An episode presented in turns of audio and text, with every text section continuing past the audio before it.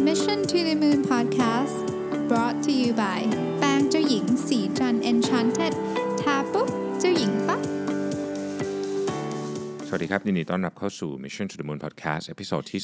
325 นะครับ คุณอยู่กับรวิศ หาญอุตสาหะครับ วันนี้จะมาชวนคุยเรื่องของว่าเอ๊ะเวลาเรามีไอเดียเยอะเกินไป อยากทำอะไรเยอะเกินไปเนี่ยนะฮะเราจะทำยังไงดี คือ ชีวิตคนเราอะเรามักจะมีไอเดียอะไรขึ้นมาแบบเยอะแยะมากมายอยู่แล้วเนี่ยนะฮะแต่ว่าไอ้ part ที่สำคัญไม่ใช่การเริ่มเนาะมันคือการทำให้เสร็จด้วยนะครับเพราะฉะนั้นเนี่ย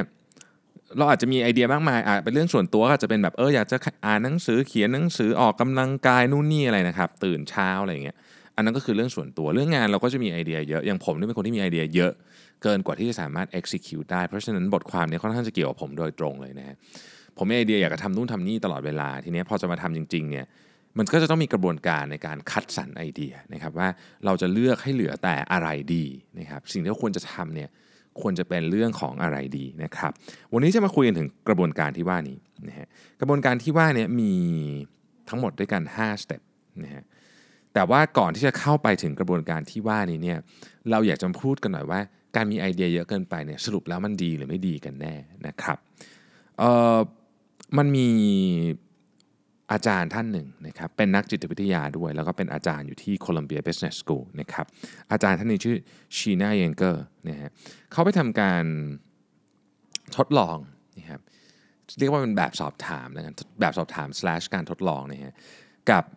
พนักงาน 8 0 0แสนคน ต้องใช้เวลาทำเยอะมาก ผมผมเคยบอกหลายครั้งนะว่าผมชอบเอ่อ research ของฝรั่ง เพราะว่าตัวเลขเขาเยอะ จริง ๆ แล้วเขาใช้เวลาในการทำนานนะครับ ก็8 0 0แสนคนนะ8 0 0แสนคนเนี้ยคำถามก็คือว่า เขาต้องการที่จะหาความสัมพันธ์ระหว่างการซื้อกองทุนนะครับ กับการปริมาณการซื้อกองทุนกับจำนวนกองทุนที่มีพูดง่ายๆก็คือ ถ้ามีกองทุนเยอะขึ้น คนจะเอาเงินคือคนจะเก็บเงินสำหรับการเกษียณเยอะขึ้นหรือเปล่า การเสนอตัวเลือกตัวเลือกเยอะขึ้น ให้กับพนักงานเหล่านี้เนี่ยจะทำให้คนมีโอกาสมาซื้อกองทุนเยอะขึ้นหรือเปล่านะครับฟังดูก็เหมือนกับว่ามันก็ควรจะเป็นอย่างนั้นถูกไหมตัวเลือกยิ่งเยอะยิ่งดีถูกไหมครับแต่ปรากฏว่าพอไปเก็บข้อมูลจริงๆอะมันไม่ได้เป็นอย่างนั้นเลยฮะรายงานฉบับนี้ออบอกว่ายิ่งเพิ่มช้อยส์ของกองทุนมากเท่าไหร่ คนจะเอาเงินมาเก็บ โดยการมาซื้อกองทุนเนี่ยน้อยลงพูดง่ายก็คือยิ่งช้อยส์เยอะ ฉันยิ่งขี้เกียจเอาเงินมาเก็บ กับกองทุนเหล่านี้นะครับ เขาบอกว่าการเพิ่มกองทุน 10 กองทุนนะครับอัตราการเเก็บเงินของคนเหล่านี้จะลดลง 2%ทุก ๆ 10 กองทุนที่เพิ่มขึ้นนะครับ แล้วก็เวลาเเพิ่มกองทุนขึ้นเนี่ยคนเดิมที่จะลงทุนอยู่แล้วเนี่ยนะครับ ก็จะเลือกกองทุนที่มีความคอนเซอร์เวทีฟมากขึ้นไปอีก ดังนั้นเนี่ยสิ่งที่เราเห็นอันนี้เนี่ยมันเป็นมันเป็นคลาสสิก paradox อันหนึ่งที่เรียกว่า paradox of choice การมีตัวเลือกเยอะเกินไป ไม่ได้หมายความว่าดีสำหรับผู้บริโภคเสมอไปบางทีมันทำให้เราไม่อยากเลือกเลือกซื้อน้อยลง หรือเลือกเฉพาะอันที่เราคุ้นเคยมาก ๆ เท่านั้นนะครับเขาเคยไปทดสอบกับซอสบนชั้นวางในซูเปอร์มาร์เก็ตก็ได้ผลอะไรที่คล้าย ๆ แบบนี้เหมือนกันนะครับนอกจากเรื่อง paradox of choice เนี่ยมันยังมีเรื่องอื่นอีกที่ทำให้เราทำสิ่งที่เราตั้งใจไว้ไม่สำเร็จ นะครับหรือว่าการที่ไอเดียเยอะเกินไปเนี่ยมันจะทำให้เกิดอาการต่างๆ ขึ้นมาหนึ่งชัดเจนมากเลยคือเวลาไม่พอคือคือทุกอย่างมันดูแบบ overload ไปหมดเลย อันนี้ก็จะเป็นอันหนึ่งอันที่สองออความกลัวที่จะล้มเหลวอันนี้ก็เป็นอีกอันหนึ่งนะครับ แล้วก็ความความที่พอเห็นว่าแบบโอ้โหมันมีของต้องทำเยอะไปหมดเลยอะมันแคบใจมันฝ่อ มันไม่มีพลังงานในการจะทำนะครับ มันก็เลยกลายเป็นสิ่งที่เราเรียกว่า chronic procrastination ก็คือการผัดวันประกันพรุ่งแบบเรื้อรัง ซึ่งใครมีอาการแบบนี้ต้องบอกว่าจะเป็นคนที่มีลักษณะที่ชอบเริ่มทำอะไรนะฮะ หรือชอบเริ่มคิดอะไร เสร็จแล้วเสร็จแล้วก็ก็ทำไม่เสร็จ หรือหรือคิดแล้วก็ไม่ได้ทำสักที พูดถึงโปรเจกต์เยอะมากเลย แต่ว่าเอาจริงๆแล้วทำไม่เสร็จสักอย่าง จะกลายเป็นว่าอีกหน่อยเนี่ย คนที่ฟังก็รู้สึกว่าพวกนี้มันก็พูดไปโมๆไปอย่างนั้นนะฮะมันก็คงจะทำไม่ได้หรอกนะครับ ซึ่งไม่ดีเลยนะครับ ซึ่งไม่ดีเลย เพราะฉะนั้นเราจะมา tackle ปัญหานี้กันนะอืมสิ่งแรกนะครับ ซึ่งอันเนี้ยช่วยผมมากเลยก็คือว่า เวลาเราจะทำเวลารู้สึกว่าเรามีไอเดียเยอะเกินไปนะฮะสิ่งแรกที่เราควรจะทำก็คือว่า เราควรจะทำ deadline ให้มันสั้นลง และมี deadline จำนวนมากขึ้นนะครับหรือที่เรียกว่า mini deadline นี่เองนะฮะซึ่งมันก็คือ time boxing นั่นแหละนะครับใครที่สนใจฟังเรื่อง time boxing นะย้อนกลับไป episode ก่อนปีใหม่นะครับผมทำไว้อย่างละเอียดเลยนะฮะมี 3 ตอนติดกันใกล้ๆปีใหม่เลยนะฮะทุกท่านคงคุ้นเคยกับ Parkinson's law แล้วนะผมพูดถึงเรื่องนี้หลายครั้งนะครับ Parkinson's law เนี่ยบอกไว้ว่า work expands to fill the time available for its completion พูดง่ายก็คือ ถ้าสมมติว่าคุณมีเวลา 1 สัปดาห์สำหรับงานที่มันควรจะใช้เวลาแค่ 3 ชั่วโมงทำเสร็จนะครับในที่สุดเนี่ยไอ้งาน 3 ชั่วโมงที่ว่านี้มันจะเพิ่มความซับซ้อนนะครับเราจะเริ่มลงไปดูใน detail ที่อาจจะไม่จำเป็นต้องดูนะครับแล้วก็เราจะเราก็จะหาเรื่องทำมันไปจนกระทั่งใช้เวลาเต็มหนึ่งอาทิตย์ได้นะฮะนี่คือสิ่งที่ Parkinson's law บอกไว้ เพราะฉะนั้นเพื่อป้องกันอาการแบบนี้ สิ่งหนึ่งที่ควรทำก็คือทำ mini deadline นะครับหรือว่า time boxing นี่แหละคือ mini deadline เลยนะครับทำไมถึงเป็นอย่างนั้นเนี่ยเราชอบ deadline มากเลยฮะมนุษย์เราเนี่ยชอบ deadline มาก พอมี deadline ปุ๊บเนี่ยเราจะทำงานเสร็จฮะมันเป็นกุศโลบายทางจิตวิทยาอย่างหนึ่งนะครับโอเค อันที่สองนะครับอันที่หนึ่งคือ create mini deadlines นะครับไปแล้วนะ อันที่สองคือ use 80-20 rule ใช้กฎ 80-20 นะครับ 80-20อะเอาก็ง่ายๆก็คือออความพยายาม 20%ของเราจะส่งผลเป็น 80%ของความสำเร็จ เพราะฉะนั้นงานใดๆก็ตามเนี่ยนะครับ มันจะต้องถูกแบ่งมาเป็น activity ถูกไหมหนึ่งงานที่คุณจะทำสำเร็จมันจะมี activity หลายอย่างนะครับ ให้โฟกัสไปที่การทำ activity 20%ที่สำคัญก่อน ยกตัวอย่างเช่นสมมติคุณอยากลดน้ำหนักนะครับ คุณเชื่อว่าการออกกำลังกายเนี่ยเป็นส่วนหนึ่งที่สำคัญของการลดน้ำหนัก การการลดน้ำหนักมี 2 อย่างที่สำคัญคือออกกำลังกายกับอาหาร อาหารเรารู้แล้วโอเค เราคิดว่าเรากินอาหารดีที่สุดเท่าที่เราทำได้แล้วนะครับออออกกำลังกายนะครับพอเรามาแพลนเรื่องการออกกำลังกายเนี่ยเราเชื่อมการออกกำลังกายกับการลดน้ำหนัก แต่มันมีการออกกำลังกายบางประเภทครับที่ใช้เวลาน้อยและมีผลต่อการลดน้ำหนักเยอะขอเน้นว่ามีผลต่อการลดน้ำหนักเยอะ ไม่ได้หมายความว่าคุณจะต้องทำแต่แบบนี้นะ คืออย่างการออกกำลังกายหลายคนมีจุดประสงค์ที่แตกต่างกัน อย่างทุกวันนี้ผมไม่ได้จะลดน้ำหนักแล้ว เพราะฉะนั้นการออกกำลังกายของผมก็คือออกกำลังกายเพื่อไปแข่ง ซึ่งซึ่งมันเป็นคนละเรื่องการลดน้ำหนักนะฮะ แต่ว่าถ้าเกิดคุณอยากออกกำลังกายเพื่อการลดน้ำหนักนะครับ20%ของคุณเนี่ยควรจะเป็นสิ่งที่เรียกว่า high intensity sprint นะครับ หรือพวกตระกูล HIIT ทั้งหลายนะครับ เล่นหนักสลับกับเล่นเบา พวกนี้นะฮะใช้เวลาเท่ากันเนี่ย มีผลต่อการลดน้ำหนักดีกว่าการเช่นสมมติว่าวิ่งอะคุณวิ่งสปรินต์แล้วก็jog วิ่ง sprint แล้วก็ jog ถ้าสมมติคุณทำแบบนี้ครึ่งชั่วโมงเทียบกับการวิ่งที่ speed เอาว่า pace สักหกเนี่ยครึ่งชั่วโมง การ sprint แล้ว jog sprint แล้ว jog เนี่ยดีต่อการลดน้ำหนักมากกว่านะครับซึ่งงานวิจัยมันก็บอกมาเยอะแยะแล้ว เพราะฉะนั้นถ้าเกิดว่าคุณต้องการที่จะ รู้อยู่แล้วว่าสิ่งที่คุณต้องการจะทำคืออะไรนะฮะก็ต้องดูว่า 20%อันนั้นคืออะไรนะฮะความสำคัญของไอ้เรื่อง 20%เนี่ยมันคือการทดลองอย่างการลดน้ำหนักนี่คุณรู้เพราะคุณอ่านหนังสือมา แต่ว่าของบางอย่างที่เป็นงานเนี่ยเราไม่รู้นะครับ เพราะฉะนั้นเราต้องทดลองว่า ถ้าเกิดเราใช้พลังงานไปกับเรื่องอะไร แล้วมันมี return สูงสุด เราเข้าใจคำว่า return on investment ของ effort ของเราหรือเปล่า ถ้าเราเข้าใจเรื่องนี้นะครับ มี return สูงสุดเนี่ยเราก็จะสามารถทำอะไรได้เยอะขึ้นโดยใช้เวลาน้อยลงนะอันที่3ฮะเขาบอกว่า trust your gut คือคุณต้องเชื่อ gut feeling ของคุณบ้างนะครับก่อนจะเข้าข้อนี้เนี่ยผมขอ clarify นิดนึงก่อน มันจะต้องมีสถานการณ์บางอย่างที่เราเชื่อ gut feeling ของเรา สถานการณ์บางอย่างที่เราควรจะใช้ข้อมูลเยอะๆนะครับ เท่าที่ผมสังเกตนะเอาเฉพาะในยุคนี้แล้วกันนะเพราะในอนาคตเนี่ยมันก็อาจจะเปลี่ยนไปอีกนะฮะ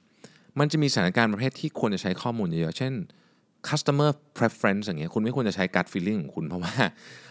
customer preference เนี่ยมันควรจะมาจากการเก็บข้อมูล feedback จากลูกค้ามาเยอะๆนะครับเสร็จแล้วเราก็มาดูว่าเอ๊ะลูกค้าเยอะๆหรือบ่อยๆ ลูกค้าอยากได้อะไรจริง ๆ พวกนี้เนี่ยมันเป็นข้อมูลที่สามารถหาได้ เพราะฉะนั้นควรจะใช้ gut feeling น้อยๆนะครับ gut feeling เนี่ยมันควรจะไปใช้ในเวลาที่แบบ สมมุติเราเจรจากับซัพพลายเออร์เพียงเจ้าเดียวและคนนี้แหละเป็นคนที่สามารถตัดสินใจ จะให้คุณให้โทษกับเราได้ แบบนี้ใช้ gut feeling ได้ เพราะว่ามันคือคนสมมติว่าคนตัดสินใจคือคนนี้กับอีกคนหนึ่งเนี่ยผลมันแตกต่างกันเยอะนะครับเพราะฉะนั้นข้อมูลที่คุณมีเนี่ยคุณ คุณก็มีแค่นี้แหละ คุณไม่มีข้อมูลเยอะกว่านี้ คุณมีข้อมูล สมมติว่าคุณมีข้อมูลสักครึ่งหนึ่งที่คุณอยากได้ คุณก็จะได้แค่นี้เพราะคุณต้องตัดสินใจวันนี้เดี๋ยวนี้ณที่ประชุมตรงนี้ พวกนี้เหมาะกับการใช้ gut feeling นะครับแมลคอมกลาดเวลเคยบอกไว้ว่า snap judgment เนี่ยที่ที่ที่ทำในเวลาเพียงไม่กี่วินาทีเนี่ยนะครับ บางทีเนี่ยมันทำให้เกิดการตัดสินใจที่ดีกว่าอะไรที่แบบคิดมาอย่างละเอียดแล้วก็วางแผนมานานๆด้วยซ้ำ สถานการณ์แบบนี้แล้วจะมักจะเป็นสถานการณ์ที่ผมบอกนะฮะแบบมันอยู่ในมันอยู่ในจุดที่ต้องตัดสินใจแล้ว บางทีการถอยออกไปเพื่อไปเก็บข้อมูลเพิ่ม สร้างผลเสียมากกว่านะครับมาคอมกราดเวลเขาเขียนไว้ประโยคนี้นะฮะในหนังสือเรื่อง Blink the Power of Thinking Without Thinking เนี่ยนะครับว่า uh, snap judgments made within seconds lead to better decisions than more cautious truly planned approach แต่นี่เป็นนี่เป็นเพียงส่วนหนึ่งของประโยค เพราะฉะนั้นอยากให้ไปอ่าน context ทั้งหมดจริงว่าเขาเขียนว่าอะไร แต่เนี่ยผมสรุปมาให้ คือการตัดสินใจบางอย่างเนี่ยควรจะใช้ Data เยอะๆ การตัดสินใจบางอย่างที่บางทีมัน คือถ้ามี Data เยอะมันก็ดีอยู่แล้ว เพียงแต่มันบางทีมันไม่มีไงนะแล้วมันต้องตัดสินใจเดี๋ยวนั้น คือการชะลอการตัดสินใจไป สร้างความเสียหายมากกว่านะครับแบบนั้นก็ต้องใช้ gut feeling ในการตัดสินใจนะ เราจะจากประสบการณ์ชีวิตเลยนะฮะเราจะเริ่มเห็นว่าโมเมนต์แบบนี้เป็นโมเมนต์แบบไหนนะครับแต่ให้รู้ว่ามันมี2 2ประเภทหลักๆ ใหญ่ ๆ ด้วยกันนะครับอันที่4ฮะ develop the habit of finishing โอ้ชอบมากเลยอะข้อเนี้ย develop the habit of finishing นะครับการทำอะไรให้สำเร็จเนี่ยเป็นนิสัยนะนะฮะเป็นนิสัยคือคนที่ชอบทำอะไรให้จบให้เสร็จนะครับเขาก็จะมีนิสัยแบบนี้อยู่นะ ซึ่งสร้างได้พอเป็นคำว่านิสัยนี่มันสร้างได้นะครับ เพราะฉะนั้นเราต้องมีนิสัยของของการทำงานให้จบให้เสร็จเนี่ยมนุษย์ส่วนใหญ่เนี่ยมีมีความสามารถในการเริ่มทำอะไรใหม่ ๆอยู่แล้วนะครับคือชอบอะทำอะไรใหม่อยู่แล้ว แต่ว่าคนน้อยมากที่ทำจนเสร็จได้นะนิสัยนี้เป็นนิสัยที่หายากใช้คำนี้แล้วกันนะครับโอเค ทีนี้ พอเราพูดถึงนิสัยเนี่ย habit of finishing เนี่ยนะฮะมันเป็นยังไงนะครับเอ่ออยากให้เริ่มต้นเล็ก ๆ ก่อนอะผมยกตัวอย่างการวิ่งนั่นขออภัยที่ต้องยกตัวอย่างการวิ่งเยอะผมรู้สึกว่ามันเข้าใจง่ายดีทุกคนน่าจะน่าจะมองเห็นภาพเดียวกันได้เอ่อสมมุติวันนี้เราบอกเราจะวิ่ง 5 กิโลนะครับเราวิ่งไป 3 กิโลรู้สึกเหนื่อยมากเลยนะฮะคือจริง ๆ วิ่ง 5 กิโลก็ได้แหละแต่ฉันขี้เกียจแล้วนะครับฝืนวิ่งให้จบ 5 กิโลเพราะถ้าเกิดคุณวิ่งไม่ถึงที่คุณตั้งใจไว้ แล้วมันเกิดขึ้นบ่อยๆนะฮะ สิ่งหนึ่งที่คุณบอกกับจิตใต้สำนึกคุณคือ ฉันคงทำอะไรได้ตามเป้าหมายที่ฉันวางไว้ ไม่ค่อยสำเร็จหรอก ก็นี่ไง มีข้อพิสูจน์อยู่ทุกวันเนี่ยมาวิ่งตั้งใจ 10 วิ่งได้ 5 ก็เลิก ตั้งใจ 5 วิ่งได้ 3 ก็เลิก ตั้งใจ 7 วิ่งแค่ 5 ก็เลิกอะไรอย่างเงี้ยคือไม่เคยถึงเป้าที่ตั้งไว้สักที แบบนี้นะฮะคุณมีนิสัยของการไม่ยอมทำอะไรให้สำเร็จตามที่ตั้งใจไว้แหมเรื่องเล็กๆ พวกนี้จะส่งผลต่อเรื่องที่ใหญ่ขึ้น เพราะฉะนั้นเริ่มต้นจากเรื่องเล็กๆ ก่อนนะครับ อันสุดท้ายฮะซึ่งฟังดูแล้ว ไม่น่าจะอยู่ในลิสต์นี้ได้เลย แต่มันอยู่คือ practice quitting practice quitting นี่คืออะไรฮะ practice quitting เนี่ยคืออคุณต้องฝึกให้รู้ว่าเมื่อไหร่ควรจะเลิกนะมีกฎเกณฑ์ด้วยนะ ว่าเมื่อไหร่ควรจะเลิกนะครับ ทีนี้มันมันตรงกันข้ามกับความเชื่อที่คนส่วนใหญ่คิดว่าคนที่ประสบความสำเร็จเนี่ยไม่ค่อยยก ล้มเลิกอะไรกลางทาง ซึ่งความเป็นจริงเราไม่จริงเลยนะฮะคนที่ประสบความสำเร็จเนี่ยเลิกทำอะไรเยอะมาก แต่เขาเลิกด้วยเหตุผลที่ถูกต้องเลิกทำด้วยเหตุผลที่ถูกต้อง เหตุผลที่ถูกต้องนั้นก็คือนะครับฟังดีๆนะฮะเหตุผลที่ถูกต้องนั้นก็คือ ต้นทุนในการที่จะทำเรื่องนี้ให้จบมันมากกว่า benefit ที่จะได้ละนี่คือเหตุผลที่ถูกต้อง ต้นทุนในการทำเรื่องนี้ให้จบ มันมากกว่าผลประโยชน์ที่จะได้รับละ อันนี้ควรเลิก คนที่เลิกไม่ได้ในสถานการณ์นี้กำลังตกอยู่ในสิ่งที่เรียกว่า sunk cost fallacy เคยได้ยินไหมครับ sunk cost fallacy ก็คือว่าคุณรู้แหละว่าการเดินหน้าต่อไปอะมันมันอาจจะไม่ได้ประโยชน์เยอะละ อาจจะไม่ได้ประโยชน์คุ้มค่าที่กำลังจะต้องลงทุนเพิ่ม แต่ฉันทำมาขนาดนี้แล้วอะจะให้ฉันเลิกตอนนี้เหรอนะครับไอเนี่ยควรเลิกฮะเพราะฉะนั้นคนที่ประสบความสำเร็จไม่ใช่ว่าไม่เลิกลม เลิกลม นะฮะเยอะด้วยหลายคนเลิกล้มอยู่เป็นประจำแต่เขามีกฎเกณฑ์ที่ชัดเจน กฎเกณฑ์ที่ว่านั้นส่วนใหญ่จะสามารถสรุปมาได้เป็นคำพูดที่ว่าเฮ้ยถ้าเกิดการเดินหน้าต่อไปเนี่ยนะผลประโยชน์ของมันไม่คุ้มค่าแล้วแล้วก็ เราควรจะต้องเลิก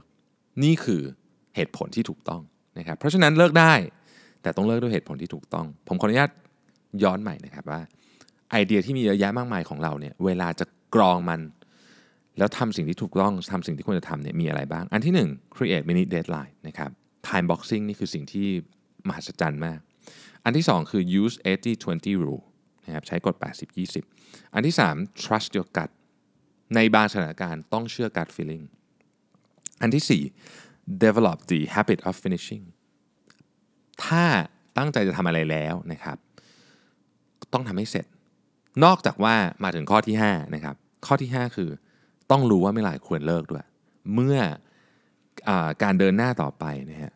ใช้ทรัพยากรมากกว่าสิ่งที่จะมีโอกาสได้ นี่แหละควรจะต้องถึงเวลาที่จะต้องล้มเลิกนะครับผมคิดว่าการที่มีไอเดียเยอะๆเนี่ยเป็นสิ่งที่ดีนะแต่ว่ามันต้องมีระบบการคัดกรองที่ดีด้วย เพื่อให้เราไม่หลงทางไปทำสิ่งที่ไม่มีประโยชน์ ขอบคุณที่ติดตาม Mission to the Moon Podcast ครับเราพบกันใหม่ในวันพรุ่งนี้ครับอ้อลืมนะฮะ ขอบคุณทุกท่านที่ติดตามจริง ๆ วันนี้เพลงในชาวคลาวเนี่ยนะครับเกิน 5 ล้านเพลงแล้วเนี่ยเป็นตัวเลขที่ผมภาคภูมิใจมากนะครับ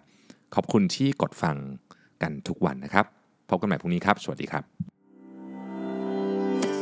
สัสิ เพราะความสดใสมีได้ทุกวัน